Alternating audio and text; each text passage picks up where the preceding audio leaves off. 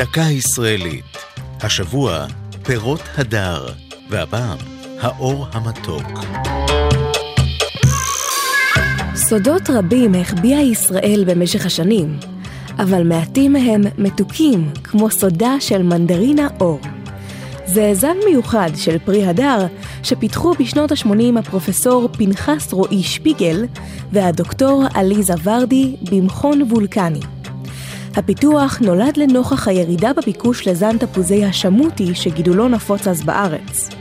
טעמן המתוק, מספר הגרעינים המועט והקטיף, הנערך בשיא עונת הביקוש, הפכו את מנדרינות אור למצרך מבוקש מאוד באירופה, ורוב הפירות כלל אינם נמכרים בארץ. החקלאים הישראלים ניסו לשמור על סודו של הזן, ובשנת 2004 הגישה מועצת הצמחים בקשה לפטנט על הזן אור. אך היה זה מאוחר מדי. בספרד כבר צמחו פרדסים רבים של מנדרינות ללא גרעינים, שגודלו באמצעות ענפי העץ שהוברחו מהארץ.